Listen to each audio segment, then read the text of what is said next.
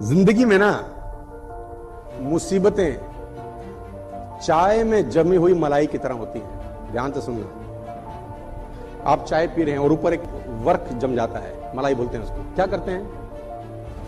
हटा के पी लेते हैं। तो ज़िंदगी में मुसीबतें चाय में जमी हुई मलाई की तरह होती हैं। कामयाब आदमी वही है जो मलाई को फूक मार के साइड कर दे और चाय पी जाए। अब वो रोएगा थोड़ी ना यार। मलाई आ गई मैं क्या करूँ? अबे साइड कर पी। तो चुनौतियाँ साइड करो साला बढ़ो आगे क्या तकलीफ़ है इसके अंदर? वो तो आएगी ना यार। आप अगर सोचो कि सारी बत्ती हरी होंगी तो घर से निकलूँगा तो दोस्त कभी नहीं निकलोगे। पहले इंतज़ार कर रहा हूँ, सारी ग्रीन हो जाए। सब हो गई, हम निकलूं? आप ऐसे निकलते हैं क्या? आप निकलते हैं दोस्त। रेड लाइट होती है तो इंतज़ार करते हैं। रूट डाइवर्ट होता है तो चेंज कर लेते हैं, खड्डा होता है तो गाड़ी धीरे चलाते हैं। ये सब ऑब्स्टिकल्स आते हैं कि नहीं आते लेकिन डेस्टिनेशन में पहुँचते हैं कि नहीं पहुँचते चुनौतियाँ कहाँ नहीं है? You will get challenges everywhere all over the world we have challenges देखो उनके पास चैलेंज थे कि नहीं चुनौती नहीं आई होगी इसको? हाँ भाई बोलता था, कांच में से रोशनी पैदा करूँगा। ले पावला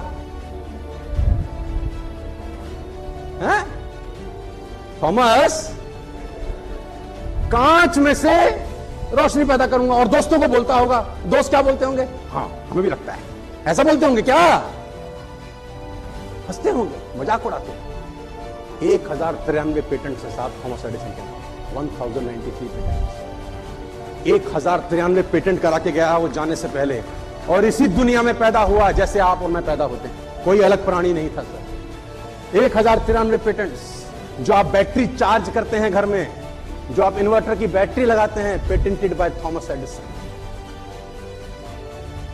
वो वो बैटरी थॉमस एडिसन ने बनाया। जो आपके घर में बिजली का मीटर लगा हुआ है, जो मेजर करता है कि कितना यूनिट चल गया, वो मीटर एडिसन का पेटेंट है। आप कल्पना भर करो यार, कि कैसे वो बिजली को मेजर कर लेता होगा कि कितना यूनिट चला। ये बड़ा आसान लगता है, लेकिन इसके पीछे सालों की मेहनत होगी, दोस्त। ये लगता बड़ा आसान है।